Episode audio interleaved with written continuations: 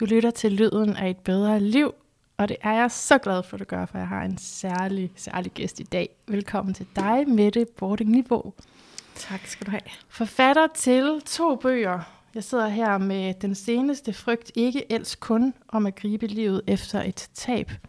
Og så er der også øh, din første bog, som også fik en masse opmærksomhed. Lev stærkt, dø smukt. En fortælling om at turde sige farvel. Ja. Og det hænger lidt sammen. Meget. Meget. fordi det jo handler om dit liv. Ja. Og jeg har lavet sådan en inddeling, som jeg så sendt til dig, sådan tre dele, vi kunne tale om, med, ud fra, øh, hvordan man øh, bearbejder sorg, eller hvordan det har været for dig. Og, øh, og så det at øh, henholdsvis hele og, og, og finde sig selv øh, efterfølgende. Men først kunne jeg godt tænke mig lige at spørge om, om det her, for også jeg ved, hvor meget, hvordan jeg kan stille mit spørgsmål. Fordi det er jo et sårbart evne, em- emne, det her, og den centrale brik i det er jo, at du har mistet Ja. en mand. Det er en Ja. mand igennem mange år. ja. Så hvordan har du det egentlig med at tale om det? Hvordan, hvad gør det ved dig at tale om det i dag, nu hvor det er noget tid siden, og du har talt rigtig meget om det? ja, det kan man sige. Ja, det er jo tre et halvt år siden, han døde nu, ja. øh, og syv år siden, han blev syg. Øh, jeg synes altid, det er spændende at tale om, fordi så står jeg lige pludselig måske et nyt sted, og ser det hele på en lidt anden måde. Så øh, jeg synes jo, det er Okay. en, jeg synes egentlig, jeg har en vigtig historie at fortælle. Yeah. Så det er meningsfyldt for mig, og, øh, og det er ikke sådan, at jeg bliver... Jeg kan godt nogle gange selvfølgelig blive, blive sorgfuld af det også undervejs, men, men det ender som regel et godt sted mm. også. Så det er ikke sådan, at jeg tænker, åh nej, nu skal jeg, nu skal jeg tale om det igen. Sådan har jeg det Okay, ikke. okay. Så hvad gør det ved dig at tale om det? Det at have mistet. Og Jamen, hele det, du har været igennem. Det gør mig jo til den, jeg er. Eller hvad kan man sige? Det, det minder mig jo om, hvor jeg står i livet, og hvorfor jeg står her, hvor jeg gør nu. Mm. Øhm, og så, øhm, ja. Det bliver sådan, ligesom sådan fortællingen vokser lige lidt frem igen, sådan, jamen, jeg ved ikke, næsten sådan fysisk, organisk for mit blik, så ser jeg sådan lige mit liv. Mm. I hvert fald mit voksenliv, sådan ligesom mit voksenliv 1 og mit voksenliv 2, og hvordan det sådan glider fra det ene over i det andet, og, og ja, hvorfor, ja, hvilke, hvilke valg, der har gjort, at jeg så står der, hvor jeg står nu. Ja, Ja. right. Og jeg vil, det glæder mig til. Det må du først sige i punkt 3. Nej, Det kan du tro, det skal jeg nok vente. Ej, det, det er ikke sikkert, at vi kan holde det helt sådan. Men, det styrer øhm, du. Lad os se, hvordan det udfolder sig organisk. Du jo, jeg har jo også altså, en fiskeenergi med mig her, så det er også noget med at være i flow og, øh, og gøre det, som det lige opstår. ikke? Men så det her med at bearbejde sorg, jeg kan forstå, at det også er noget, du har på sinde, at altså, der, der er noget, hvor, hvor det at, at være i sorg kan blive til et fængsel. Altså Ja. det er ikke kun dig, det her angår. Det er også sådan, ude i samfundet, at vi har det på en bestemt måde med sorg. Hvad er det, du har af budskab der? Ja, altså, man kan jo ikke... Altså, det er ikke fordi, jeg, jeg ikke vil have sorgen. Jeg vil bare have, at der er en mangfoldighed af muligheder i sorgen. Altså, Ja. det, det, jeg tror, det, som jeg har villet med særligt den her bog 2, Frygt ikke elsk kun, det er, kun, det er ligesom at sige, man må også gerne gå en, en sti, som, som er sådan lidt atypisk, mm. som er den, jeg har gjort. Mm. Øh, Jeg tror for mig, der var der sådan en følelse, at der var nogle forventninger til, hvordan jeg skulle være i sorgen, når jeg nu var blevet enke. Gå i sort tøj. Ja, ja, altså i hvert fald metaforisk, måske Mm, mm, ikke fysisk, okay. men, men sådan uh, på metaforisk vis ligesom skulle, skulle udstråle et eller andet bestemt, og så, så kom der sådan en stedighed i mig i, at det ville jeg ikke være med til. Mm. Mm. Altså der var ikke nogen, der skulle bestemme, hvordan jeg skulle være, at jeg skulle leve. Nej. Øh, og det betød ikke, at jeg ikke var i sorg. Og det, det er i virkeligheden det, jeg prøver på at nuancere med bogen, det er at vise, at sorg har rigtig mange udtryk, Right. og man skal ikke, øh, man skal ikke dømme øh, mennesker, der er i sorg. Og det tror jeg desværre faktisk, der er en del, der har oplevet, at de er blevet. Øh, og der er jo også nogen, jeg har set, at der er nogen på de sociale medier, som ikke kender mig, men som på baggrund af min historie har dømt Nå, og sagt, nå, det kom hun hurtigt over, Ja. og så kan deres kærlighed da ikke have været så stor, og du ved, så videre, fordi jeg ret hurtigt fandt en ny øh, kæreste. Og, og det er bare det, jeg vil vise, at det passer slet ikke. Altså, Nej, det, det er også, løgn. Altså også fordi nu, vi, vi koncentrerer os her om, om anden bog, ikke? men øh, i, har man læst første bog, også i anden bog, men altså, det er jo helt tydeligt, når, når man læser der, at øh, det var en kæmpe, kæmpe kærlighed. Kæmpe kærlighed. Mm. Var det 25 år, I var sammen? Øh, ja, vi kendte hinanden. Øh, Ja. Fra 96, under, der døde han i 19, 23 år ned, når vi kendte hinanden, og så var vi så Ja. sammen i 21. Ja. Ja, ja, okay. Altså med kæmpe, kæmpe kærlighed. ja. Og det er faktisk derfor, jeg rigtig gerne vil fortælle historien. Ja. Der kan jo også godt være nogen, hvor den kærlighed ikke er lige så stor. Ja. Og så skal de da endnu mindre være i fængsel. Altså, altså Ja. det, det, er jo, det, er jo, det er jo skørt, at man har sådan en eller anden forestilling om tid. Jeg tror, det er, det, det er den der tid, jeg gerne vil udfordre. Hvornår man gerne må komme videre. Ja, og, og hvad er det at komme videre? Ja, og kan man ja. ikke godt stadigvæk sørge? Ja. Øh, altså det, som jeg siger i, i bogen, og det, det selvbillede, jeg har, det er jo det der med, at, at jeg ikke, i stedet for at vente på at blive klar, så vil jeg sådan ligesom leve, mens jeg øvede mig i at blive klar. Altså vil jeg ligesom sige, okay, men der må faktisk gerne være en, der holder om mig, mens jeg har det pisse svært, og øver mig i at blive klar til et nyt forhold. Hvor de fleste, de vil sige, find nu lige dig selv først. Og der er min påstand jo så, man finder ikke sig selv ved at sidde og glo på sig selv ind i sin navle. Øhm, jeg har fundet mig selv rigtig meget i mødet med en ny mand, Right. som var fuldstændig anderledes. Og, og derigennem fundet ud af, om, hvem er jeg så nu, right. når jeg har mistet min livspartner. Så på den måde har vi allerede lidt konfiskeret mine kategorier, ikke? Sorry. Jamen, fordi at sorgbearbejdelsen hænger sammen med at finde sig selv, eller er et parallelt løb. Det har jeg helt klart oplevet det som, Ja. ja. Jeg kunne godt tænke mig lige, at uh, du sætter scenen med at læse noget op for din bog. Ja. Så vi er på Gerne. side, uh, side 22, og så til, hvis jeg kan få dig til at læse helt til 24. Det kan du sagtens. Sådan. Yes, vi er i det kapitel, eller den, den er delt ind efter år- årstiderne, så det er sommer. Og overskriften er at flygte ind i liv. Juni 2019, øh, og lige for lyttere, der ikke lige kender kronologien, så er det her jo så, øh, altså Thomas dør 5. maj, så her er vi i juni, øh, så det er ganske få uger efter han er død. Sorgen er en tsunami i kanten af mit synsfelt.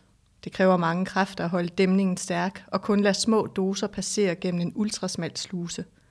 Udmattelse gør boldværket svagere, så sorgen skal helst have lov at få sin plads i vågne, friske overskudstimer. Skumringen er ofte et godt tidspunkt. Der falder ro på efter dagens aktiviteter, lyset bliver blødere, og kroppen ændrer energiniveau. Jeg er spændt i alle celler, men kan lade erkendelsen sive ind i min bevidsthed i små bitte portioner. Mindeglimt, der har besøgt mig i løbet af dagen. Ting, jeg savner ved Thomas. Overvejelser, jeg gerne ville have delt med ham. Og jeg kan magte gråden uden at fortæres af angst. Jeg giver mig aldrig fuldt hen til minderne og begraver mig derfor ikke i billeder, videoklip eller vores breve og beskeder til hinanden. Det gør for ondt. Men han er overalt. I hver en pore i min hud, i hvert et fuglefløjt. Min identitet er splittet til atomer. Hvem er jeg? Hvem vil jeg være? Hvem vil jeg skabes i samspil med? Min krop er hjemløs. Jeg vil læne mit hoved mod et stærkt bryst. Jeg gider ikke være den stærke længere. Nogen skal være stærkere end mig. Nogen skal bære mig, hjælpe med beslutninger, holde mig ind til sig og viske mig søde ord i øret. Thomas ville have lavet min Tinder-profil i foråret, mens vi sad i dødens venteværelse. Men jeg takkede nej. Allerede et par år tidligere sagde han til mig efter et arrangement med drengene, ham der med det, han vil være en god mand for dig efter min død. Jeg kan mærke, du kan lide ham, og han vil kunne gøre dig glad. Jeg var slet ikke der. Thomas, stop. Hvorfor har du et behov for at plante den slags tanker i mit hoved? Du lever og er min mand her og nu. Den anden er jo et gift og har børn, så jeg ved virkelig ikke, hvad du havde forestillet dig. Et andet bud fra Thomas var, at jeg efter hans død kunne finde en ny mand i en sovegruppe. En mand, der selv havde mistet sin livsledsager, ville være et perfekt match, mente han. Så ville vi kunne forstå hinandens sorg og behov for at bevare en afdød elsket i erindring og hjerte. Også her slog jeg bak. Jeg kan ikke forestille mig at skulle rumme et andet menneskes sorg eller være en ny moderfigur for sørgende børn. Jeg har allerede rigeligt i at skulle håndtere min egen og drengenes sorg. Efterhånden fandt vi dog fred med, at jeg vidste, at Thomas bifaldt mit ønske om at søge en ny partner efter hans død, og han slap sit ønske om at påvirke den ukendte fremtid på detaljeniveau. Den største lettelse for mig var, at han havde meddelt vores børn, at det ville være i alles interesse, hvis jeg hurtigt kunne finde en ny partner til at lindre min sorg. Alle disse minder svirrede rundt i mit hoved, da min ensomhed blev mere og mere fysisk mærkbar. Åh, hvor, der, åh, hvor jeg dog trængte til at blive rørt ved. Jeg havde dog egentlig ikke lyst til at lære et nyt menneske at kende. Orkede det ikke. Jeg havde så mange mennesker i mit liv i forvejen. Men jeg ville have en kæreste. Jeg ville have en mand i mit liv, som jeg kunne forbinde mig med at være vigtig for. Blive set og kærtegnet af. Som kunne være med til at give mig retning. Helst ville jeg have, at der var en i verden, der tænkte på mig som det første, når han vågnede, og det sidste, inden han faldt i søvn. Søvnen er et fristed for et sørgende menneske. De få sekunders ubekymrethed, når man lige er vågnet, inden man igen husker, at ens, ens elskede er død, er det eneste vågne tidspunkt, hvor hele ens organisme ikke er i alarmberedskab. At få skabt et nyt bånd til et levende menneske, var derfor en brændende drift i mig. Ja. tak for det. Ah. Ja. Altså, fordi der, der starter vi jo lidt med at være et sted, hvor du sådan ikke er klar, og som du skriver, så er det også, altså der er et eller andet behag i, at han, eller du i hvert fald, nu ved du i hvert fald, at han bifalder, at du mm. kommer videre med en anden. Øh, men, men lige der først, så er det jo sådan dig, der ikke er klar, og så senere skriver du også, men, men det er jo et stort ønske for dig. Mm. Altså sådan, ja. i, også i din, som jeg forstår det, også din personlighed har brug mm. for sådan et anker i en anden person, og det er mm. rigtigt. Ja, ja, det er også... Øh, ja, og det, det var Thomas jo enig i. Altså, det er min hovedinteresse. det er Ja. et parforhold. Det er et kærlighedsforhold. Det er simpelthen min hovedinteresse Ja. i livet, tror jeg godt, man kan sige. Øh, og det havde jeg jo dyrket øh, helt vildt med Thomas. Ja. Så det der med, at det så skulle være væk, oven i at han også var væk, altså mm. det var jo rigeligt, at han var væk, men at det der relation, og, altså den relation og det relationsarbejde, der er hele tiden i et parforhold, at det også var væk. Ja. Det kan man jo så sige, jamen det, det kunne jeg jo så søge efter. Noget, der kunne ligesom erstatte på en eller anden helt forkert måde, og alligevel jo altså meningsfuld for mig. Ja. ja. Hvad, Ja. hvad var det forkerte? Jamen forkert, fordi jeg ville jo være sammen med Thomas. Det var Ja. ikke et valg. Nej. det var ikke et valg, at jeg ikke skulle være sammen med Thomas. Det er sådan, Nej. ligesom, det kan man sige, det er den store forskel i forhold Ja. til, at man bliver skilt Ja. og vælger selv at blive skilt. Altså hvis Ja. man selv vælger at gå. Ikke? Mm. Men det kan jo godt minde rimelig meget om, om andre, der bliver forladt. jeg havde bare ikke Ja. nogen vrede mod, mod nogen eller nogen. Nej. Altså, jeg havde ikke vrede på Thomas over, at han døde. Det kan der godt være nogen, der har. Det har jeg aldrig haft. Nej. Øh, men, men det var jo ikke mit eget valg, at jeg ikke ville være sammen med ham. Mm. Men så kunne jeg jo alligevel godt ligesom sige til mig selv, men jeg kan jo godt vælge, at jeg så vil prøve at etablere noget nyt. Ja. Og, Ja. og det, som er i de indledende faser der, der i datingen, der er, at du så altså da han så dør, og du så øh, går den her vej, ikke, og, mm. og opsøger forskellige, så er der et tidspunkt, hvor du i hvert fald ikke er klar til at forlade hans energifelt. Jeg ved ikke, om det var han, men han, mens han levede, eller også efter.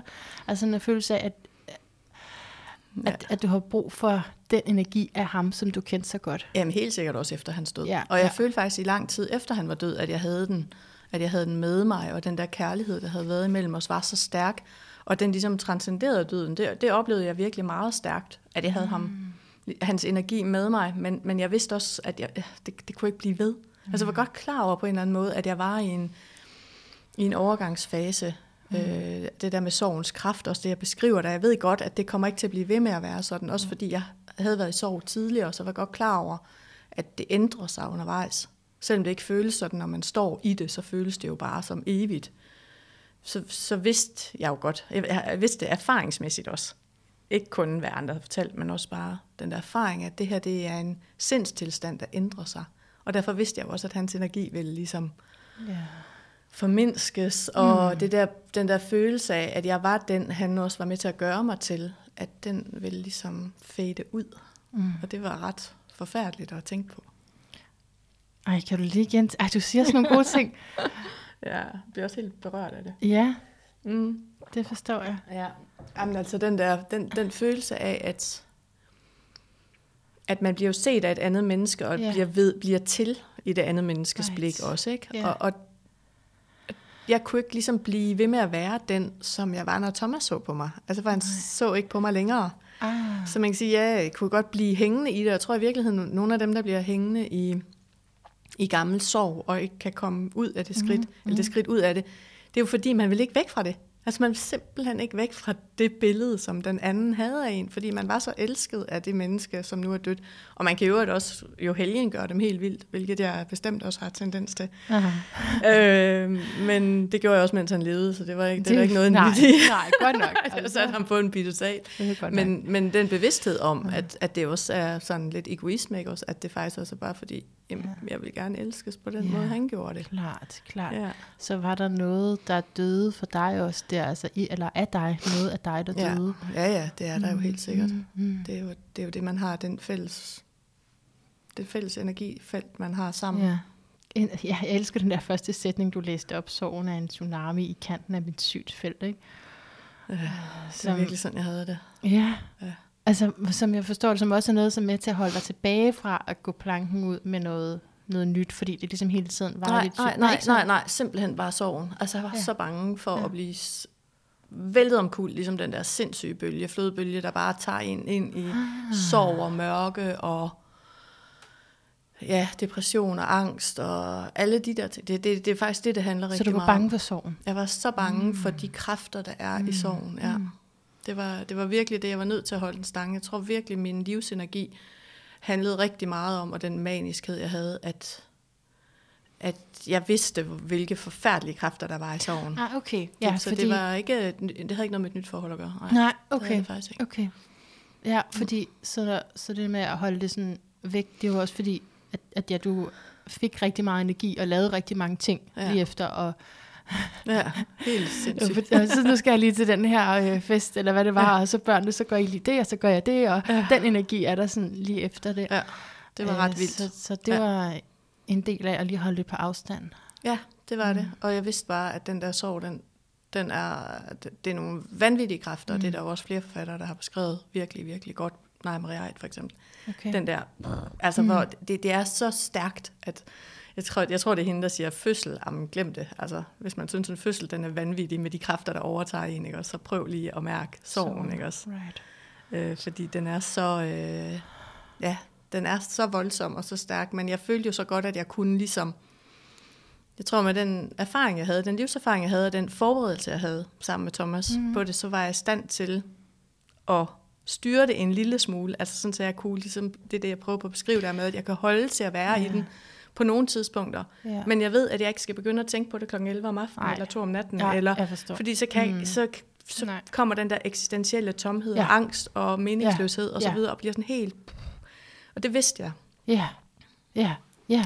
Ja, mm, så og det kunne være dagstimerne. ja, og det, er jo, det lyder jo mærkeligt, Nej, at man på den ene side siger, det som en kraft som en fødsel, mm. og så, fordi den kan man jo ikke bare lige sige, om den gemmer Nej. jeg lige til klokken to.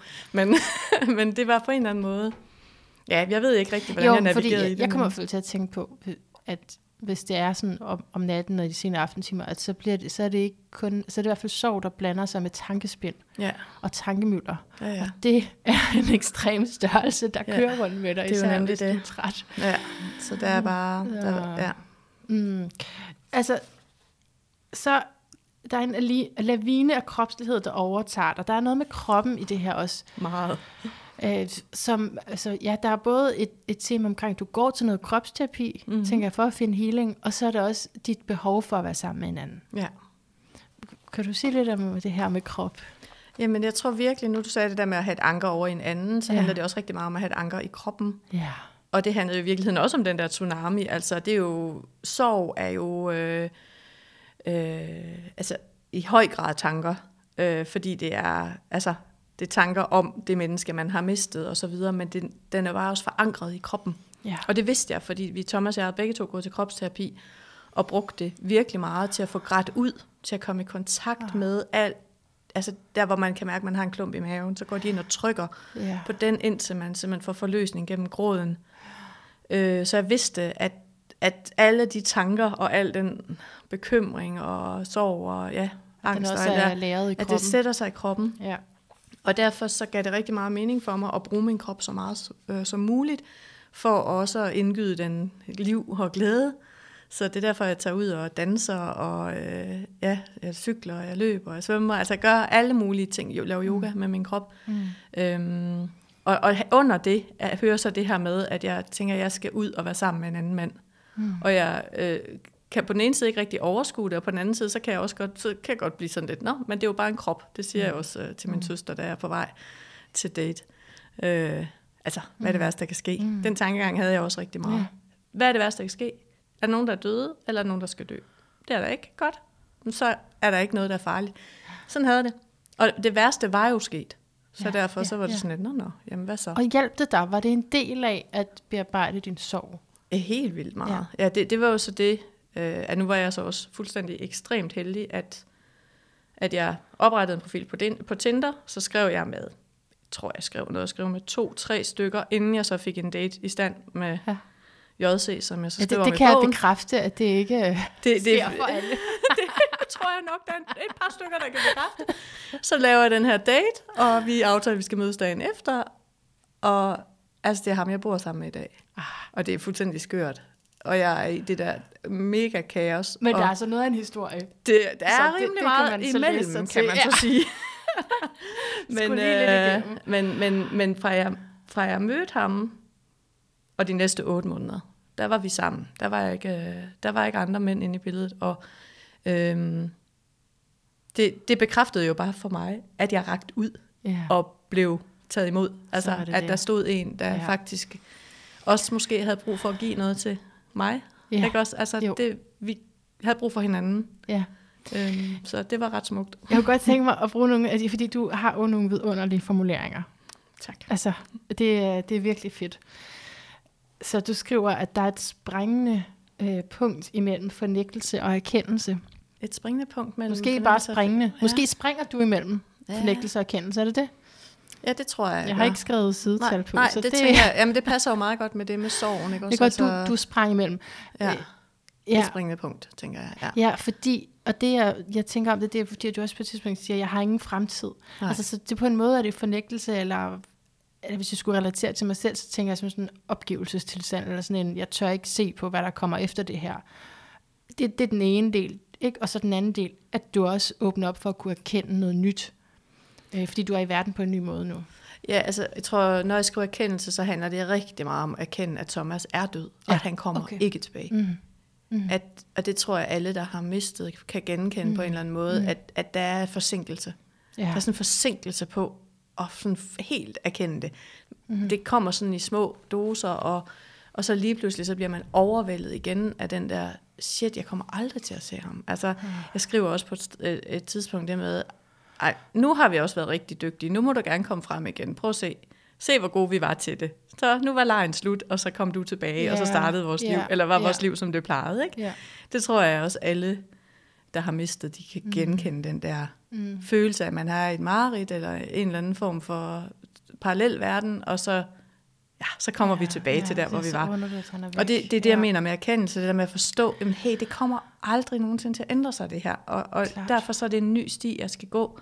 Ja. Og det, øh, det tager bare noget, det tager noget tid. Det er et nyt liv. Øhm, og der er bare nogle gange en eller anden form for fornægtelse i mig. Også det der med Thomas som min energi, og at jeg ikke er den med det, jeg var i hans øjne, i nogen andres øjne. Så det kommer jeg aldrig til at få igen. Men jeg kan få noget andet.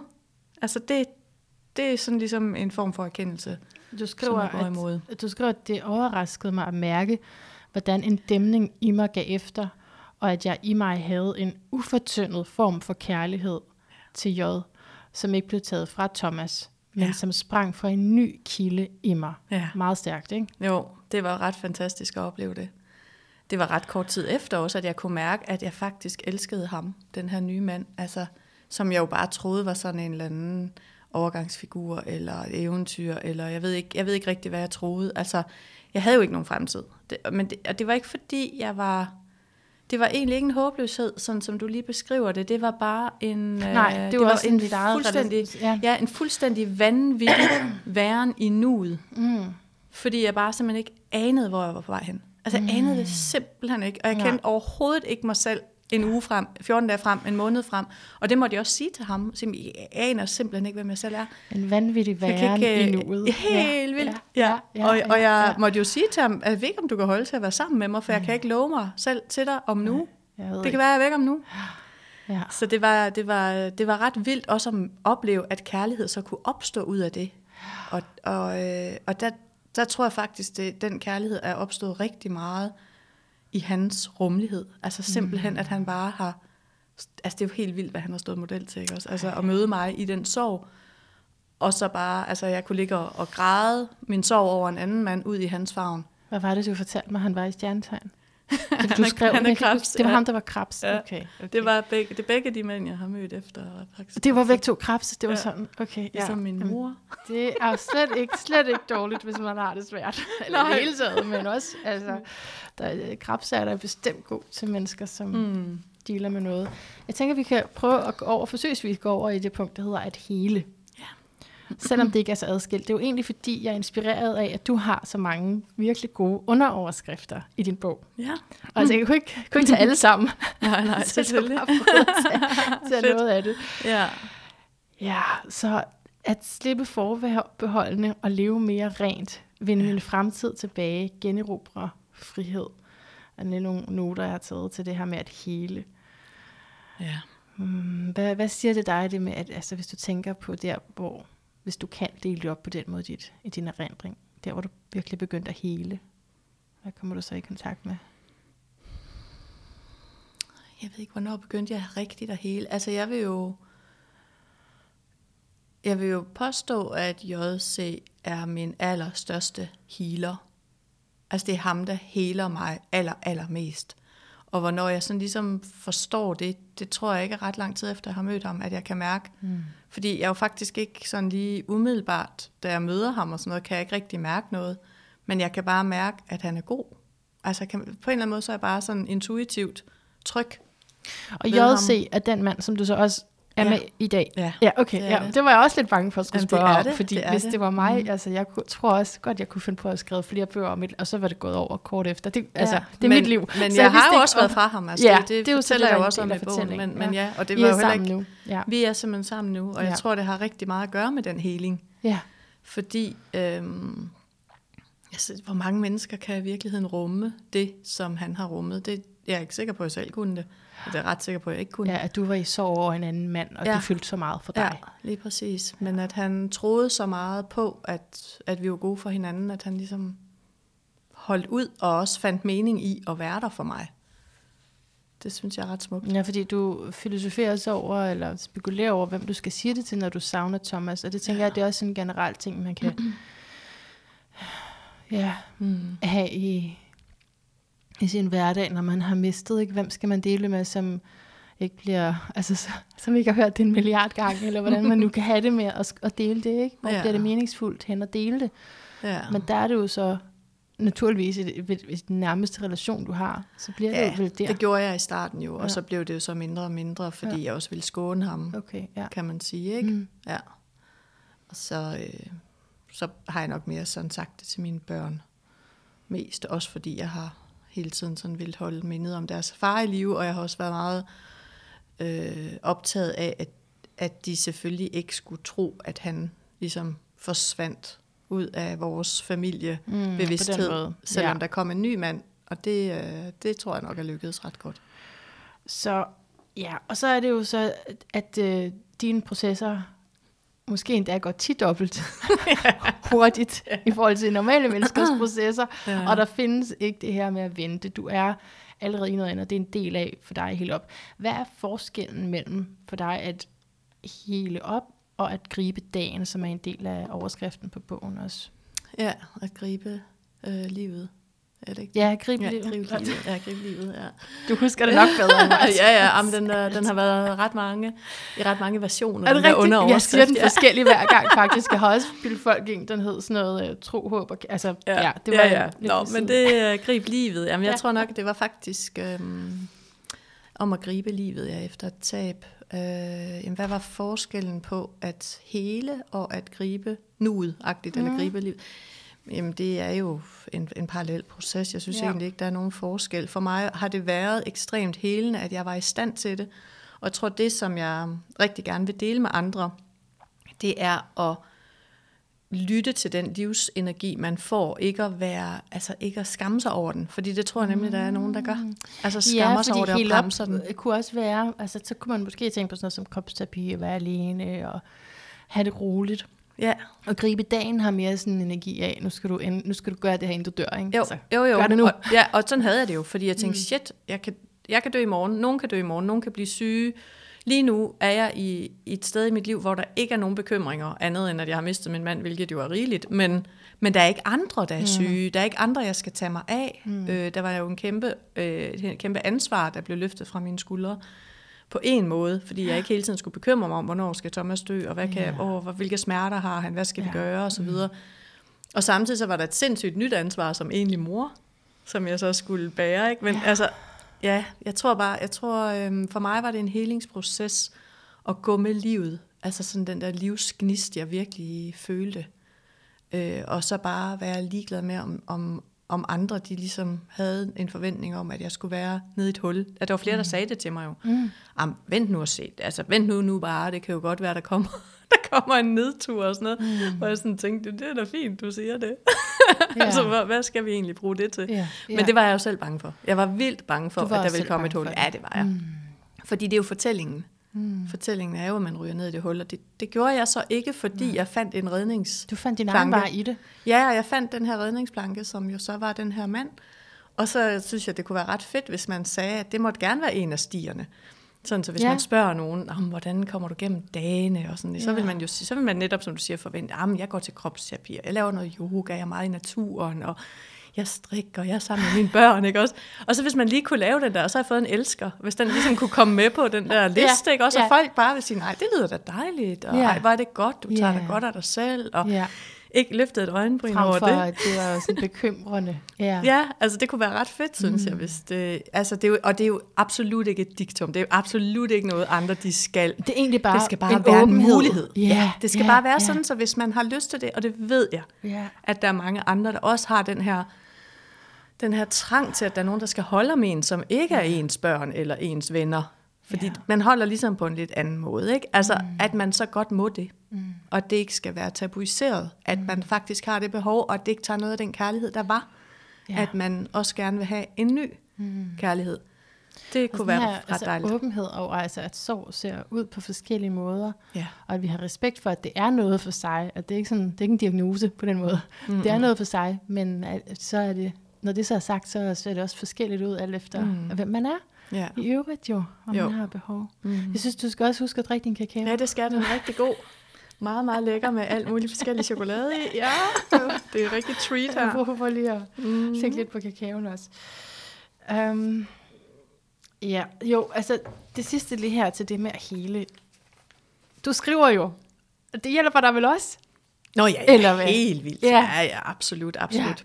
Altså, jeg vil sige, den første bog, den skrev jeg jo bare sådan, altså den blev nærmest, Okay. den blev antaget en, den, jeg skrev kontrakt to måneder efter Thomas var død, der havde jeg så skrevet den der bog, altså bare sådan, og fået en forlagskontrakt. Altså, Jamen, hvor hurtigt skrev du den? Jamen på de der to måneder. Nå, okay. jeg, havde skrevet, jeg havde skrevet fem sådan forløbige kapitler, mens Okay. Thomas levede, som right. Jeg læste højt for ham den aften, Okay. han døde. Gjorde du? Ja, og øh, de kom med sådan nogenlunde, ikke helt i den rækkefølge, men ellers nogenlunde, som de var lidt udvidet. Og så skrev jeg resten, altså de 23 resterende re- kapitler, skrev jeg, og fik, for, altså skrev jeg på seks uger, og fik forlagskontrakt, ikke? Altså det var nok. helt sindssygt. Ja. Og så skrev jeg den så, kan man skrive den så færdig hen over sommeren, og så, altså den udkom til februar. Ja. Men det var en, øh, det var, det var en helt vild kreativ kilde i mig, som ligesom blev åbnet, da Thomas døde. så Jeg havde faktisk svært ved at skrive, mens han levede. Okay. Og så, øh, så kom det ud af mig bare, og jeg Vildt. skrev, og jeg græd, og jeg græd, og jeg græd, ja. Så det er helt, helt sikkert har det været Ja. en del af min helingsproces. Og også at være ude og holde foredrag, og, og Ja. dele med andre mennesker. Ja. Det har bestemt også været en måde at skabe mening i det meningsløse. Ikke? også? Altså det med Ja. at, at dele vores historie og skabe noget håb, give noget håb mm. til nogle mennesker. Øhm, der er nogle få, der sådan har oplevet det som, at jeg så kommer med en ny opskrift på, hvordan man skal håndtere døden. Mm. Det er jo overhovedet ikke Nej, min, min nej. hensigt. Der er jo masser af bøger om sorg og om død, men jeg synes bare ikke, at den her bog var der. Præcis, og jeg synes jo, det der er- er meget kendetegnende for de her bøger, det er, at det, altså, det er din historie. Mm. Det er specifikt din historie. Ja. Og du har jo så alle mulige overvejelser, jeg er sikker på, som forfatter til, hvor meget skal med, som er interessant for andre, mm. ikke også? Men når man læser det, så er det jo en oplevelse af, at når, det var sådan her, det var for jer, selvom mm. Mm. jeg godt ved, du kan se, at der er mange ting, du ikke har taget med. Ja. Så, Men så er det jo meningen, at man netop kan spejle sig og Ja. tænke, når man bliver provokeret, så kan man spørge sig selv, hvorfor bliver jeg provokeret? Mm. Eller man kan Ja. netop sige, nå ja, det havde jeg ikke lige tænt på, eller der er jeg godt nok uenig, eller har du hvad det nu kunne være. øh, lagt mærke til, at øh, jeg har sørget for, at vi har forskellige kopper? Nå. Jeg kommer lige til at tænke på noget i bogen med... øh, Nå, nej, okay, men Nej, det var sådan noget fint. med, da du skulle ind i et nyt forhold, at så ville han gerne have, at I skulle have ens øh, glas. glas, Ja. Så tænker jeg, nu skal jeg sørme ikke have ens glas, fordi det Ej, er... det var godt nok Det er faktisk noget, jeg, jeg virkelig altså, anstrenger mig for, hvis der skulle være ens glas. Så det skal, det, sådan skal det ikke være. Ej, det er faktisk lykkedes nu, hvor vi er flyttet sammen, at jeg, har lige listet et par skæve glas ind også. Er det rigtigt? Ej, hvor godt. Men der er lidt, der er lidt kamp der med, med den med den ret lignede, Sådan og så den krøllede. Og så, ja, den kreative. Men så må man jo finde ud af, hvad der er vigtigt. Mm. Ja. Ja. Ja, men altså, det hænger jo også sammen, fordi det er den overvejelse der, som jeg husker det, så er det også sådan, at du tænker, at det er også bare en lille ting, men ja, det, det er jo på en eller anden måde at blive kon- lidt konfronteret med, hvad ved at gå på kompromis med af mig selv, og at være i et partnerskab er jo et stort kompromis. Det er ikke andet. Det er helt vildt. Ja. Og der kan man sige, fordi jeg har været i sådan et øhm, på rigtig mange måder gnidningsløst parforhold mm. i 20 år, så er det, så er det sådan lidt et, et wake-up call til mig at sige, at sådan her, det er måske lidt mere almindeligt. Ja. Øh, at, at man har en masse forskelle, man hele tiden sådan ligesom skal forhandle Ja. omkring. Og det er jo ikke, fordi Thomas ikke havde det, men jeg ved det ikke, jeg tror bare, jeg var bare så sikker på, at det bare skulle være ham og mig. Mm. Så, som, som ganske få i virkeligheden. Det Ja, det, som det er ganske vildt. få for ondt at være Ja. sikker i 20 år på det. Ja, Det så, er det, så, så er velkommen til de, de voksnes verden, synes Ja. jeg så lige pludselig at røg Det- ind i det- sådan det- med det- tvivl og Det som usikkerhed. vild kærlighed, ikke? Altså, Jo, jamen det var det også. Det var, det var ret exceptionelt. Det må man sige. sådan en meget dyb Men- sjæleforbindelse. Ja, men det kan man jo, altså det som jeg tænker om det nu, er jo også bare en kæmpe taknemmelighed over at have oplevet det.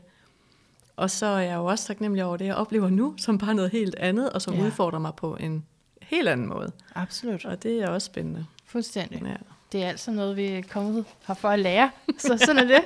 det må man sige. Ja. Altså. Det sidste, den sidste kategori her, at finde sig selv. Efter et år er du ikke bundet til at opleve alt uden ham.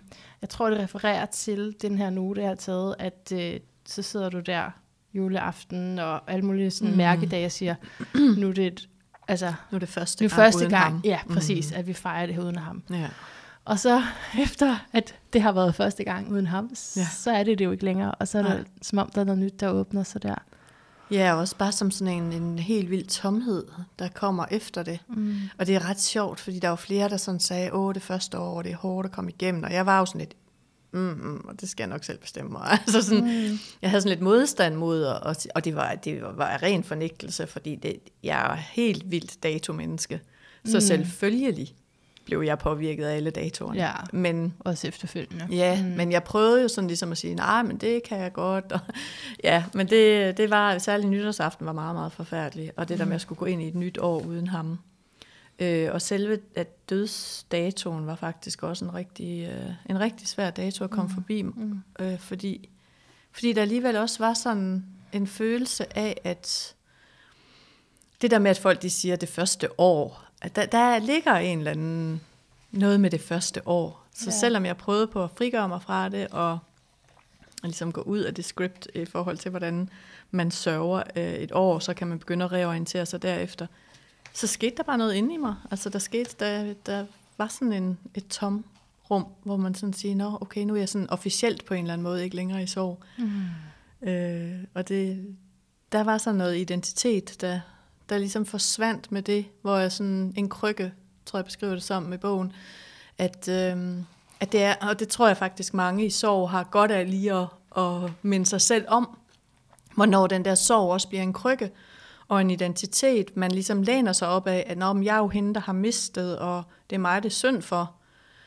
Og så, så begyndte jeg at få den her fornemmelse af, nu er det vist, nu må det være nogle andre, det er mere synd for end mig. ja. Ja. Altså, nu, nu kan det vist ikke være mig mere. ja. Og det, det, Nogen for hvem, der ikke har været igennem det første år, for eksempel. Lige præcis. Ja. Dem der, der lige pludselig var længere, længere eller kortere i deres soveproces, som jo, der var jo mange, der skrev til mig, og blev også gode venner med en, der havde mistet, og hun var, hun brugte mine bøger sådan rigtig meget sådan, til, ah. til sådan at finde, finde håb i, øh, ah. fordi hun var sådan øh, otte måneder senere end mig, kan man sige. Og så, Ja. så, så, så, så gav det hende Og en det tro på, rart. at der kunne... Ja, det var Ja, virkelig, virkelig dejligt. Ja. Men det var alligevel også sådan den, Nå, nu må jeg slippe det. Hvornår skal man sige til folk, når min mand er død, og da jeg skulle starte på et nyt arbejde, var det så vigtigt? Altså skulle jeg så sige det? Ja, Mm, ja, ja, også sådan ej, nogle uh, ting, ikke? altså de der Hvad- identitetsting, Ja. ja. ikke? Er det, var det som... Hvad tænker det, du? ja. Hvad svarene på alt det? Jamen, jeg sagde det ikke. Nej, det gjorde Nej. jeg ikke, men jeg, men jeg tænkte over, at jeg ikke sagde det. Ja, Ja. Altså, men det var det der med ikke at ville lade sig definere af det. Altså, det skulle ikke være definerende for mig, at min mand var død. Genkende det. Jeg kan så meget genkende det, altså den der uh, tanke. Ja. Men det er jo også, altså et arbejde, det er jo også professionelt, men det er fordi, det er noget, som man selv er så præget af, og ens mm-hmm. livssituation. Ja. Det er ens livssituation, så skal man hvis man, man lige skal præsentere det, sig kort, ikke også? Hvis ja. man lige skal præsentere sig mm. kort, jamen skal man så sige, jamen, mm. der på det tidspunkt var det 15 måneder siden, han var død. Og så sagde mm. jeg det jo så ikke. Så jeg sagde mm. jo bare, jamen jeg, jeg har tre børn, og jeg har en kæreste, og dut, dut, dut. Ja. ja. Og så tænkte jeg, gud. Hvordan var det? Jamen det var nyt. Ja. Så det var, det var sådan, ja, det må du skulle til at finde dig i med det. Det må du affinde dig med. Sådan lidt den der sådan, altså jeg har sådan presset mig selv lidt i det der identitetsarbejde. Ja. jeg siger jo også i bogen, med, at jeg er eksistentialist. Altså det der med at vælge. At ja. man er til at vælge, hvad er det så for et selvbillede, jeg vil have, og hvad mm. er det mm. for hvad er det for en måde, hvad er det for, hvad er det for en måde at møde verden på? Um, ja, fordi det, det er med, hvad der knyttede sig til den historie. Mm.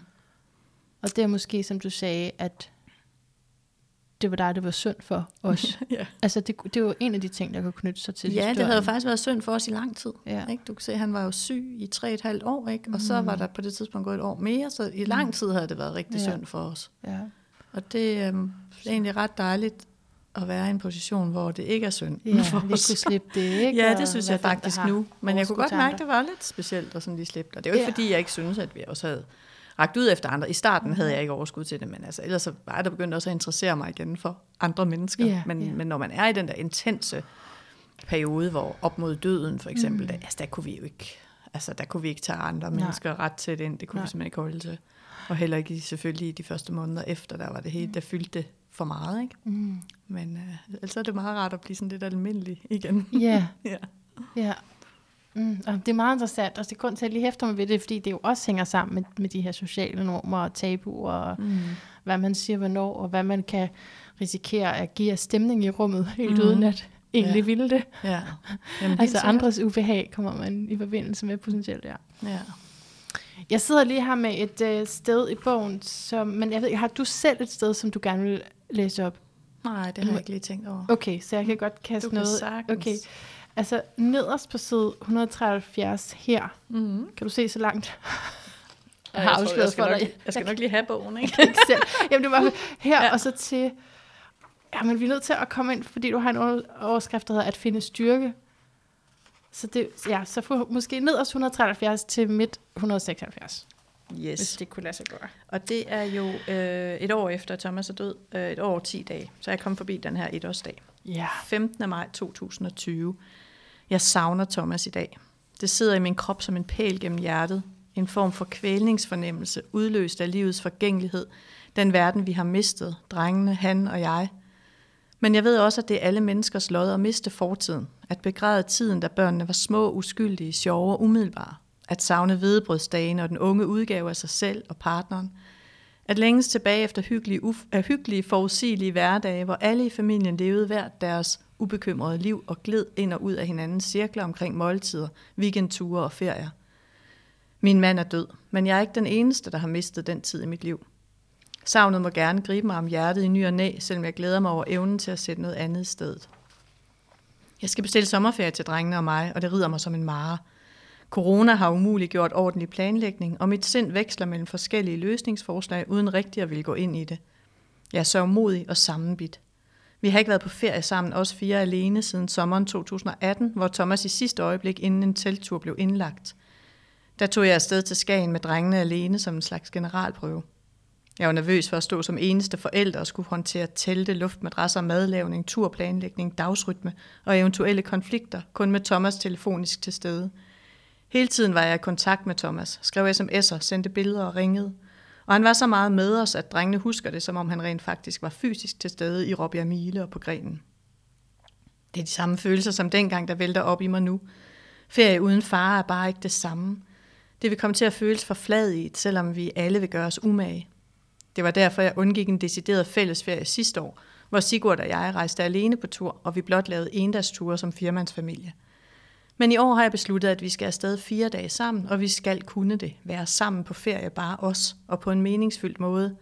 Vi skal skabe os selv som familie på ny. Det ender med et feriecenter, og selvom jeg ved, at det vil vække minder om andre feriecentre med fader Nybs, som lejesyg i gang sætter, giver det mig ro og et sjældent skulderklap fra Thomas. Det er gjort. At finde styrke. Nogle mennesker smelter så meget sammen, at man ikke ser individet, men mere et hele. Sådan havde jeg det den nat, hvor Thomas fik sin diagnose. Som om det også var mig, der var blevet syg. Jeg mistede min frihed og hang ud over en afgrund.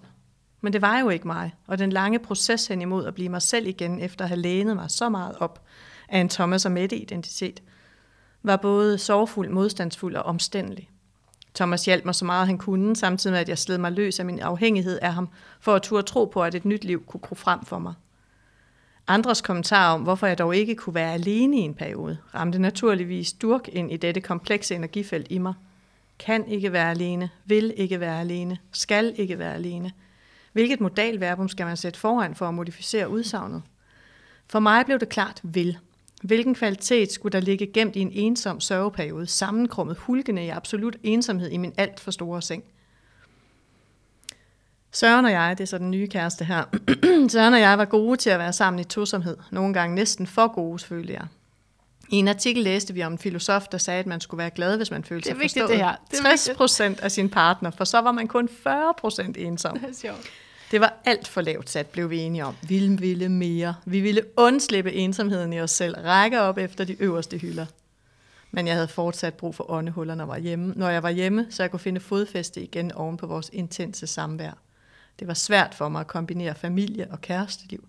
De to verdener føltes uunderligt uforenelige. Yes, Ja, det var det med 60-40 der. ja, det, det hæppede jeg lige på, ja, fordi det synes jeg Ja. simpelthen, det, var, det skulle lige med. Altså, ja, Ja. Så, så egentlig skal man kun gå efter, hvis man skulle tro på den artikel der, Ja. at man forstår hinanden 60 procent, mm. Og så har man så de sidste 40, som den anden måske aldrig vil forstå. Ja, Der det har- er jeg helt klart i nu.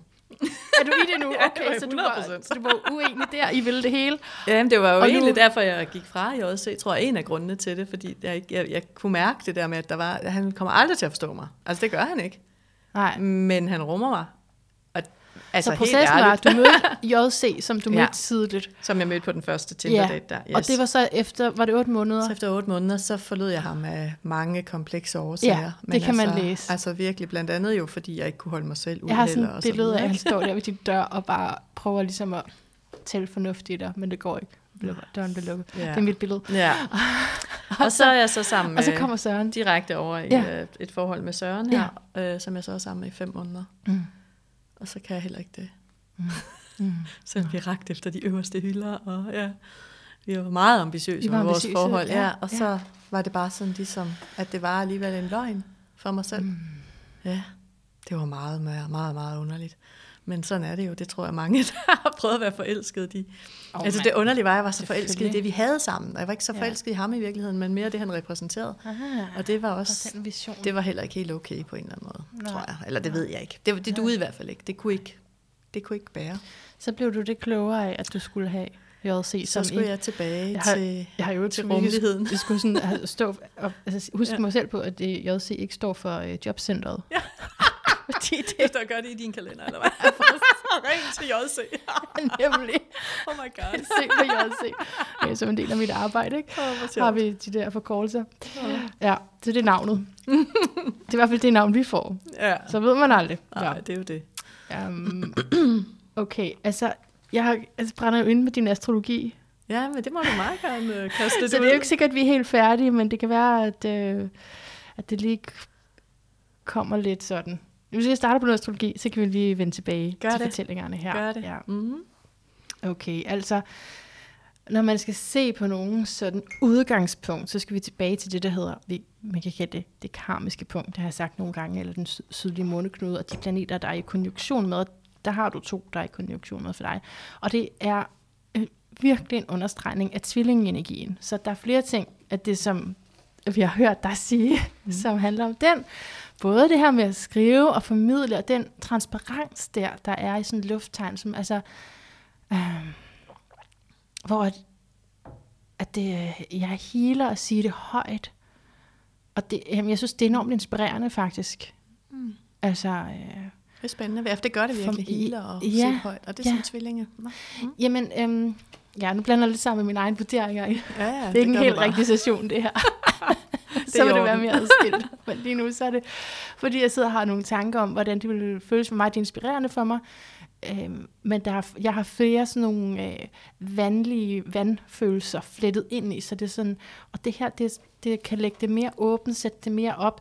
Du formulerer det rigtig godt, du gør det også interessant at læse for andre, altså i netop sådan nogle spændende formuleringer, som er lidt pigerne for, at man lige netop skal tænke det der med den tsunami der, måske lige tænke, hvad er det, der foregår, fordi du bruger sådan nogle øh, spændende ord. Nå. Så i hvert fald det her med, med at skrive og formidle er en kæmpe del af dig. Mm. Øhm, men ja, for at sige sådan lidt mere specifikt, så Saturn har du der. Ja, du bliver helt... Det? det er orden. Ja, det er fint. Saturn, det er den her moralske commitment, så du kan sige en moralsk forpligtelse faktisk i tvillingen til at sige sandheden, og til at opdage, når du kommer til ikke at gøre det, fordi at tvilling er jo enormt åben og enormt nysgerrig, så man kan sagtens komme til at gribe ud efter et eller andet, og så finde ud af, nej, det var ikke, øh, det var lige noget, jeg fandt på. og så, så Saturn sådan hele tiden tager dig tilbage til det, der er din stemme. Det er faktisk det, du meget sjovt, fordi jeg, der var også nogen, der spurgte mig, om ikke jeg havde lyst til at skrive autofiktion. Aha. Og jeg har været meget opsat på, at det skulle være forpligtet på virkeligheden. Ja. At det er erindringer, og det er non-fiktion. Mm. Og det kan godt være, at det er øh, litterært ja. formet, mm-hmm. men det er stadigvæk forpligtet på virkeligheden. Jeg har ikke skrevet noget, jeg ikke kan ligesom stå inde for. Der er ikke nogen, jeg har ikke digtet nogen, jeg har ikke right. kaldt nogen noget andet, jeg har ikke byttet om på rækkefølgen, jeg har ikke lige, du ved, åh, mm. det lyder sgu meget godt her. Eller, godt. Fordi hvis jeg har ligesom været fristet af det, så har jeg netop haft det. en stopper. Ja, så har sagt, sådan en følelse af ansvar. Ja, ja, ja, ja, det her det skal være forpligtet på virkeligheden. Og det er virkelig vigtigt i det her liv. Ja. Øh, sådan så det er din stemme, der kommer frem. Så det er noget, der ligger i det. Også, mm. altså, ja, som sagt, åbenheden, åbenheden for uventet information, har jeg skrevet her. Øhm, så, så det er jo også i forbindelse med, at du også arbejder som underviser, ikke? Så når du selv ligesom sætter dig ind i nyt materiale, at du så gør det med en, en vis åbenhed. Mm. øhm, øh, og hvad var det med at tænke det på? Jo, så... Øhm, der er sådan en fin konfiguration, som jeg har lyst til at sige, så nu siger den lige sådan teknisk til dem, som er astrologi interesseret, og så siger jeg bagefter, hvad det muligvis betyder. Det ved man jo aldrig helt, vi skal have en samtale om det, men bare sådan, hvad jeg kunne forestille mig, det var.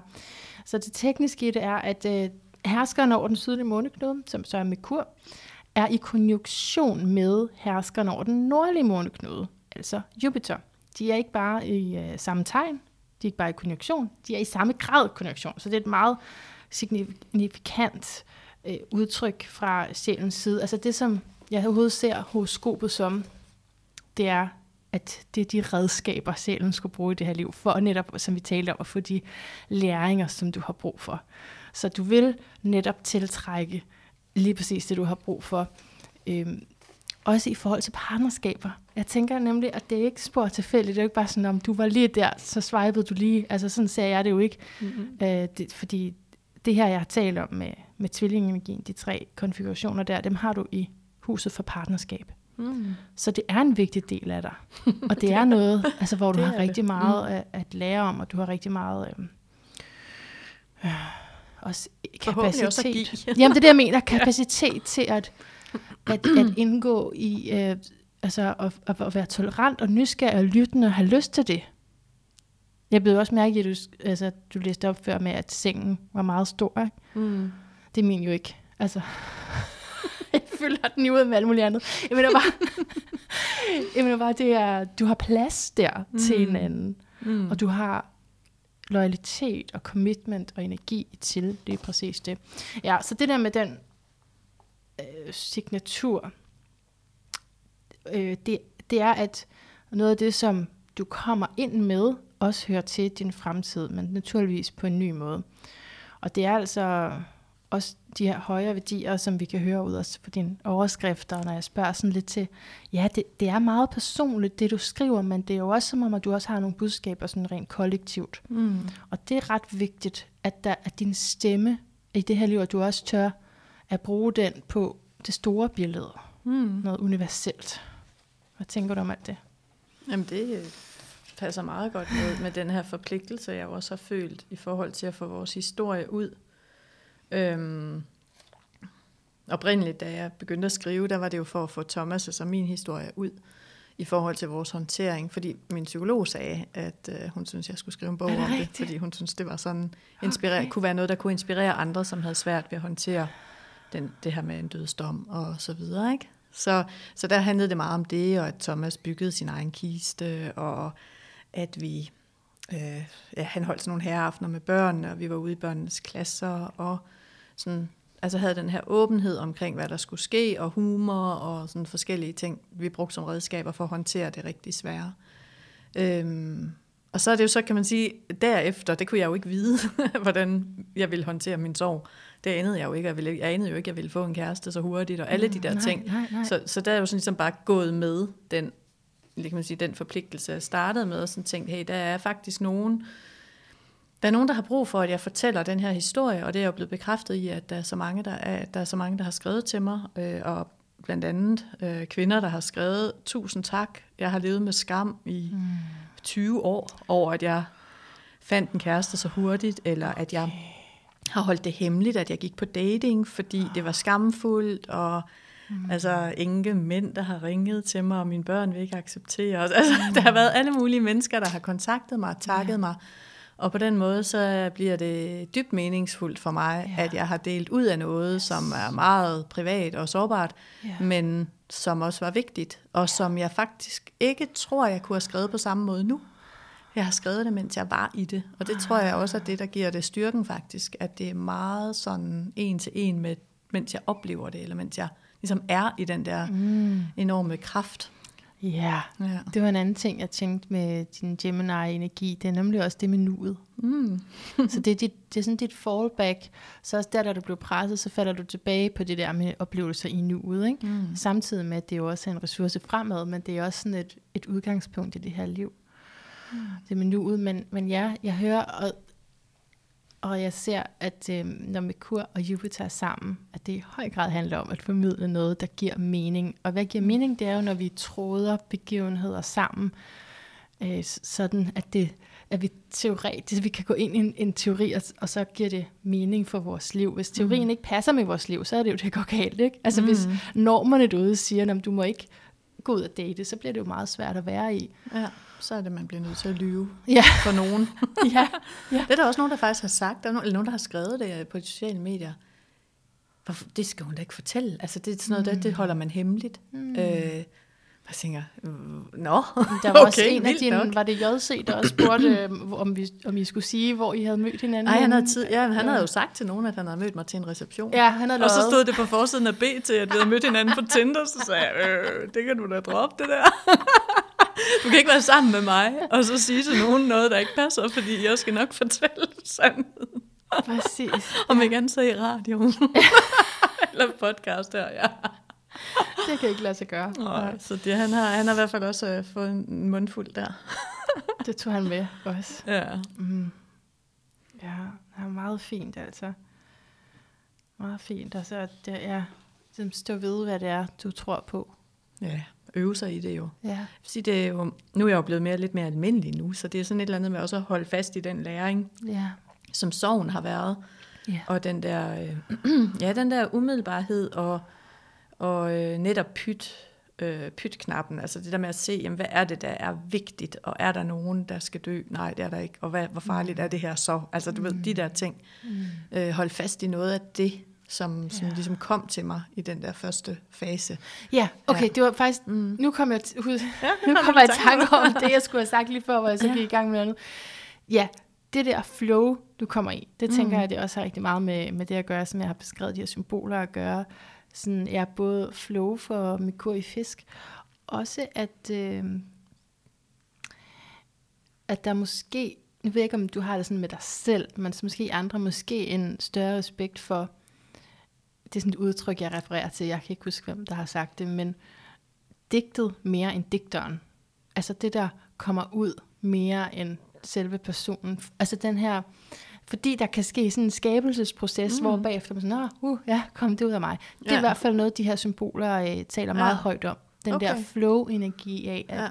ligesom altså, transcendere lidt for at kunne skrive det her? Ja, det kan man jo godt sige, for jeg oplevede det jo virkelig som inspiration. Altså forstået bedre, end jeg nogensinde ellers. Nu har jeg jo læst rigtig meget litteratur og beskæftiget mig meget med kunstnere, og sådan ligesom været nysgerrig på, hvad er det der inspiration, og hvad vil det egentlig sige, og netop øh, opleve det.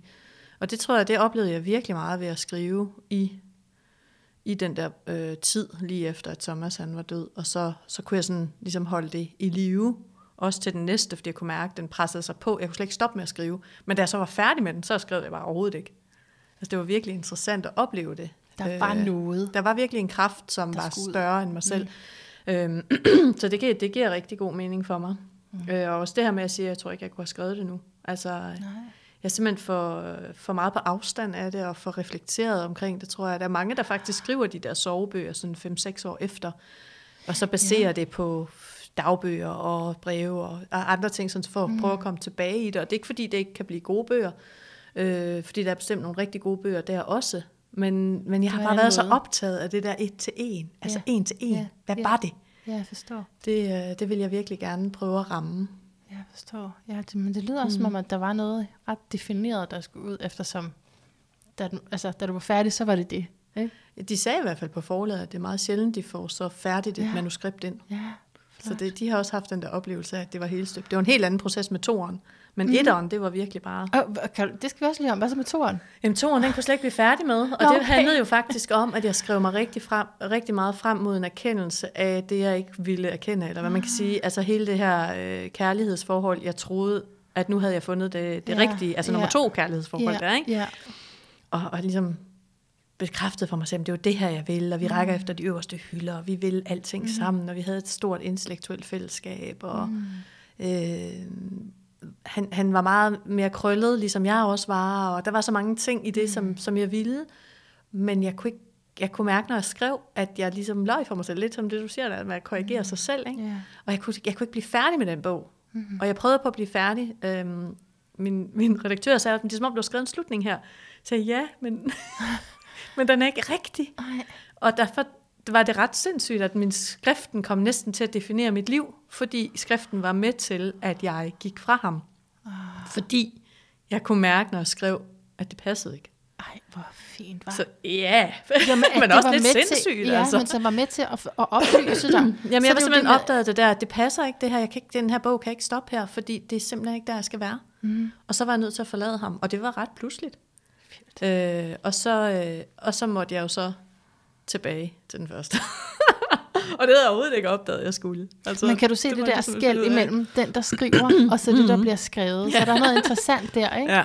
Men jeg tror også, det var derfor, jeg skulle væk fra skriften, fordi ja. jeg blev næsten sådan lidt, jamen hvad fanden, altså skal jeg skrive det, før jeg forstår det? Det ja. kan jo ikke passe, ja. jeg må da også nogle gange kunne leve bare. Ja, ja. Men det, er, det er en god en så, så holdt jeg lige lidt pause. ja, ja. ja, men det var spændende. Mm. Mm. Men, ja, men altså, uanset hvad, synes jeg, det er inspirerende også her for mig øh, mange år efter, at jeg har mistet, fordi jeg har nemlig ikke haft mod på at skrive på den der måde. Altså, jeg vil ikke kunne skrive på din måde, vel? Men, men altså, det er til inspiration for andre, der mm-hmm. har mistet det, og overhovedet få det ud, uanset ja, det skal, skal ud til sikkert. andre, men for sig ja. selv også. Øh, fordi det har, grund til, at jeg har gjort det, har været, fordi det har været forbundet med skam. Mm. Øh, så, så nu her mange år senere, hvor jeg ja, arbejder mig ud af den, er, mm. er længere ud af den i hvert fald, ja. så synes jeg, det, ja, det, det inspirerer os på den måde, ikke? Ja. til ens egen proces. Jo. Så hvordan vil det være at sætte ord på ja. nogle af de her ting, er helt sikkert. Hvad er det for nogle ord, man vil bruge for ja. at prøve at, at forklare ja. de følelser, man har Ikke? Ja. Mm. ja, måske fordi jeg tror, at dengang så det jeg skrev var nogle mails ud til folk, og det var netop med intention at forklare, og det vil jeg mm. gerne væk fra. Kan du følge mig? Mm. Egentlig ikke for at forklare andre det, men mere, men hvordan var det? Ja. Kan, kan Sanserne. Du, ja, kan du følge det? Mm. Fordi det blev, øh, jeg, der kom jeg, synes jeg aldrig, jeg blev tilfreds, når jeg prøvede at forklare det. Nej, men så må man jo prøve at skrive lidt kreativt. Ja. Ja. Ja, no. ja. altså, okay med det. Øhm, Altså det sidste, jeg bare lige tænkte for, altså det er jo så, at det, det kan man også læse, når man googler din bog, så det er jo ikke sådan helt spoiler, tænker jeg, at der, du jo også kommer, altså at du også bliver indlagt til sidst. Ja. Øh, og at det så jo igen minder dig om Thomas, fordi her der er du tæt på døden. Altså, mm. Så øh, Ja, da jeg fik en øh, blodprop i hjernen. I hjernen? Ja, øh, simpelthen lige pludseligt. Øh, det har så vist sig, det er fordi, jeg havde et hul i hjertet. Ja, fordi jeg kunne huske det med hjertet. Så. Okay, ja, jeg yes. havde et hul i hjertet, ja, ja. og, og, og der, der er sådan, altså sådan helt teknisk, så, så får vi sådan en, alle sammen en masse små blodpropper, der kommer ind i det ene, den, det ene hjertekamp, så går det ned i lungen. Men hvis man har et hul i hjertet, som rigtig mange mennesker har, uden man ved det, Aha. så kan den der blodprop i meget uheldige tilfælde gå over i det andet hjertekammer og blive sendt op i hjernen. Mm. Så når det er sådan yngre mennesker, det, man kunne altid tage dig ind for at føle sig lidt ung, ikke? Kom ind på sygehuset og få at vide, at ah, du er også i en yngre kategori. så, er det, så er det tit derfor. Og så derfor var jeg så inden efterfølgende at få lappet et hul i mit hjerte. Og det var lige på Thomas' toårsdødsdag, ah. så det var også meget stærkt og specielt. Ja. Ja. Ja. Øhm, men det der med at være sådan tæt på døden, fordi det ved man jo ikke, om man er. Altså når man får en blodprop i hjernen, som jeg gjorde, og fik lammelser ned den ene side, Øhm, de regnede med, at det var det, men de var jo også, altså jeg skulle ind og scannes og så videre, så jeg lå den der scanner og tænkte, hvad sker der, mister jeg min førlighed? Kommer der en blodprop mere lige om det? Skal jeg dø nu? Øh, alle de der tanker, ikke? Ja. Ja, der fyldte han, øh, der talte jeg jo til ham, som de sagde, Thomas, nu, Ja. Hvis du kan noget, så er det nu. Mm. Så må du lige redde mig her, hvis, det, hvis, de, hvis der er noget, der er ved at ske. Øh, men så altså, gjorde han det. ja, det ved jeg ikke rigtigt, om han gjorde. Men jeg fik min førlighed igen. Det var virkelig, virkelig taknemmelig for, fordi kroppen betyder så meget. Så ja, men jeg har stadigvæk noget hjernetræthed, så jeg er også blevet... Okay, okay. Altså, det har jo så også været med til den der opbremsning, selvom det har taget lidt tid også at erkende det, at jeg sådan ja. lige skulle bremses op. Det er faktisk først nu her. for alvor. Ja. ja. Så skriver du, år siden. Skriver ja. du på noget næste nu? Øh, lige nu gør jeg ikke. Jeg er simpelthen nødt til at give min hjerne ro, så ja, jeg passer mit arbejde. Øhm, og, så, og så er vi lige flyttet os, så derfor øh, har jeg lige pause. Men ja, skrev, jeg er i gang med noget. Det ligger bare lige på, det, kommer. det ligger på pause. Så, kom, så hører vi om flytningen og alt det ej, ej, jeg skriver faktisk ikke om, om nutiden lige nu. Nu okay, er jeg simpelthen okay. sagt, nu er jeg nødt til at leve det. Ja, klart. Jeg kan ikke have det der filter ind eller blik. Nej, det, altså, så mm. blander det så lidt med måden, du altså også er i nuet på, hvis man også har altså sådan skriftstemme Ja, det var det, jeg lidt oplevede der ja. til sidst med ja. den anden bog, at jeg tænkte, ja. nu skal jeg simpelthen lige væk. Ja. Ja, ja. det forstår jeg godt. Ja, hvis man hele tiden også tænker over lige at beskrive det. Nej, hvordan kunne man skrive det? Ja, ja, nej, ja. det duer bare ikke. Så, øh, så det skulle jeg lige væk lidt fra. Nej, jeg skriver lidt på en bog om min ældste søn. Okay. Øh, men nu må vi se. Ja, det kan også være, det bliver noget helt andet. Ja, ja, ja. ja. Alright.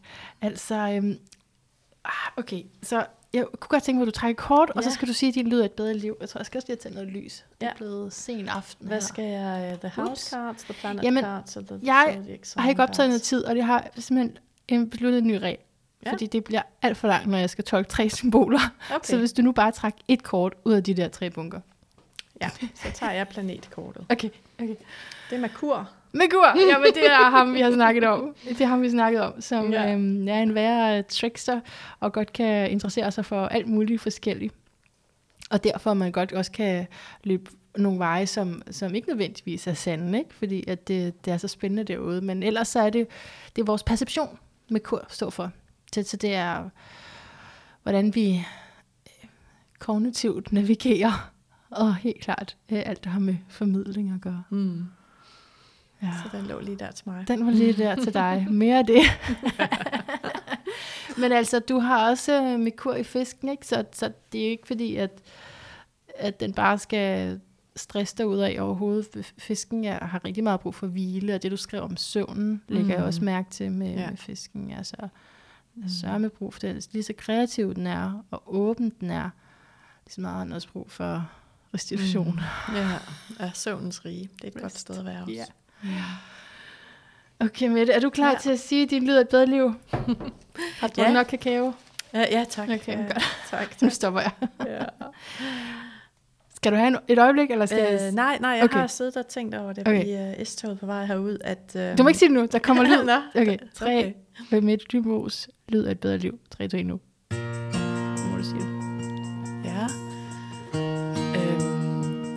Jamen det er faktisk stillhed, så det er lidt forstyrrende for mig, der er musik lige nu. Okay. Jamen det er for, jeg prøver ja. at undgå, at folk skal vil være stille her. Ja, ej, hvor sjovt. Ja. Der Men øh, der er garanteret mange, der siger stillhed. Ja. Men jeg vil, jeg vil sige, det var bare den, der blev ved med at komme tilbage ja. til mig. Og det handler jo om, at, øh, at nu har jeg været i alarmberedskab i, i de her syv år. Oh. Yeah. Egentlig. Øh, det er syv år siden Thomas blev syg, og det er tre et halvt år siden han døde. Og så har jeg kørt på det der, de der høje tangenter, og i virkeligheden jo ikke kunne ret godt holde til at være i stillhed. Vi prøvede det også meget sammen at søge det. Men øh, for eksempel også nu, hvor jeg ved, at jeg skal have pauser på grund af min, min hjernetræthed, så, så er det også tit, jeg ikke kan finde det i stillheden. Altså, jeg ved, så jeg ved ligesom, det, det er det, jeg skal. Men tit er jeg nødt til at sætte noget stille musik på, øh, eller nogle, sådan nogle klangskåle. Det tænkte jeg nemlig også på. Det kunne også godt være lyden af et bedre liv, sådan nogle tibetanske klangskåle. Ja. Der har de der svingninger, jeg sådan føler går ind i min krop, og sådan lige beroliger den. Ja. Øhm, men, men det er jeg tit nødt til som et hjælpemiddel for at kunne finde stillheden eller roen i mig ja. selv. Så derfor øh, der ved jeg godt, at, at lyden af et bedre liv, det er at være i det der sende, altså at søge hen og være i den der stillhed, når jeg kan det. Mm. Øhm, og det er jo egentlig ret sjældent, fordi så er der tit en øh, masse tanker og restløshed og bekymringer, eller ja, minder. Eller, altså der, kan, der kommer yeah. så mange forstyrrende ting, ikke? Yes. så det der med at søge den der stillhed, det er godt. Mm. Men, men ellers så skal det nok være tibetanske klangskål. Jamen det hænger sammen, som du siger, ikke? Det gør jo. det. Og jeg skruede ned for musikken. Den var der lige så forsigtigt. ja, men det er også okay at have, have nogle hjælpemidler til det, det synes jeg. Altså, jeg har også ja. brugt, musik har jeg jo brugt sindssygt meget, som en sovebearbejdelse, ikke? så øh, det altså, er jo jo travlere jeg har, jo sværere er det jo at få mediteret. Og så altså, det jeg gør, det er at sætte meditationsmusik på. Ja. Fordi så er jeg i det, så er det det, jeg hører. Så ved man ligesom, nu skal, ja. nu skal hjernebølgerne lige ned på ja. noget alfa-agtigt. Ikke? Ja. Og høre efter det frem for tankerne. Ja, lige nøjagtigt. Så har man noget til at hjælpe sig der. Ja. Men altså, nu har jeg lavet en del yin-yoga også, ikke? Ja. og det har også hjulpet mig. Øhm, og det er jo også i stillhed som regel, at man, man prøver ligesom på at bare være ja. i det. Ja. Og være med det, der er. ikke. Så, men ja, det, det er godt nok at have noget at øve sig i. Det er det. It's all a process. Ja. Yeah. yeah. Tusind tak, Mette, for at komme her og dele med os. Selv tak, fordi jeg dine måtte. flotte bøger, og at jeg måtte se dit hosko. Der er mange ting. Jeg vil sige tak, og tak for at bryde de sociale normer. Jeg vil også sige tak for. Ja. Tak Jamen, for inspiration. Tak for at tale, taletid. og hjertet tak til dig, kære ven, som har lyttet med her. Jeg håber, at du fik en masse med dig, og som altid vil jeg gerne invitere dig til også at skrive, hvis du har været rigtig glad for noget, fordi så sender jeg det videre til folk, og du kan selvfølgelig også skrive det direkte til Mette. Øh, men hvis der er nogen, der skriver til mig, at øh, det her det var virkelig godt, så gør jeg mit bedste for at sende det videre, fordi øh, det, øh, det er altid rart, at, at det kan bruges, det som man siger. Fordi Ja, jeg tror, jeg sagde lidt om det, jeg spurgte lidt til det i starten, her med, hvordan sorterer man i, hvad der egentlig er væsentligt for andre. Det er også en, det kan være også sådan lidt en for, fortænkt øh, indre diskussion at skulle have, hvad skal med, hvad skal ikke med, hvad er relevant for dig, og hvad er kun for mig selv. Nogle gange så er det jo netop, altså det her udtryk med, det, det, det private, er det faktisk det politiske, ikke? Altså det er faktisk det private, som også angår de andre, så det er ikke sådan for, at, at jeg tænker selvcensur, men jeg tænker jo rigtig meget over, at det vi laver her ikke bare er en samtale, fordi altså, så, så kunne det være lidt ligegyldigt, ikke? Sådan, sådan samtidig, du sidder og overhører. Så har du nogle gange siddet sådan en tog, eller på en bænk, eller, eller på, dit, øh, på din arbejdsplads, på din kontorstol, hvor du ikke kan lade være at høre, hvad de andre siger, fordi at de er der. Altså af ingen andre grunde, end at lyden er der, og det er svært at abstrahere fra den.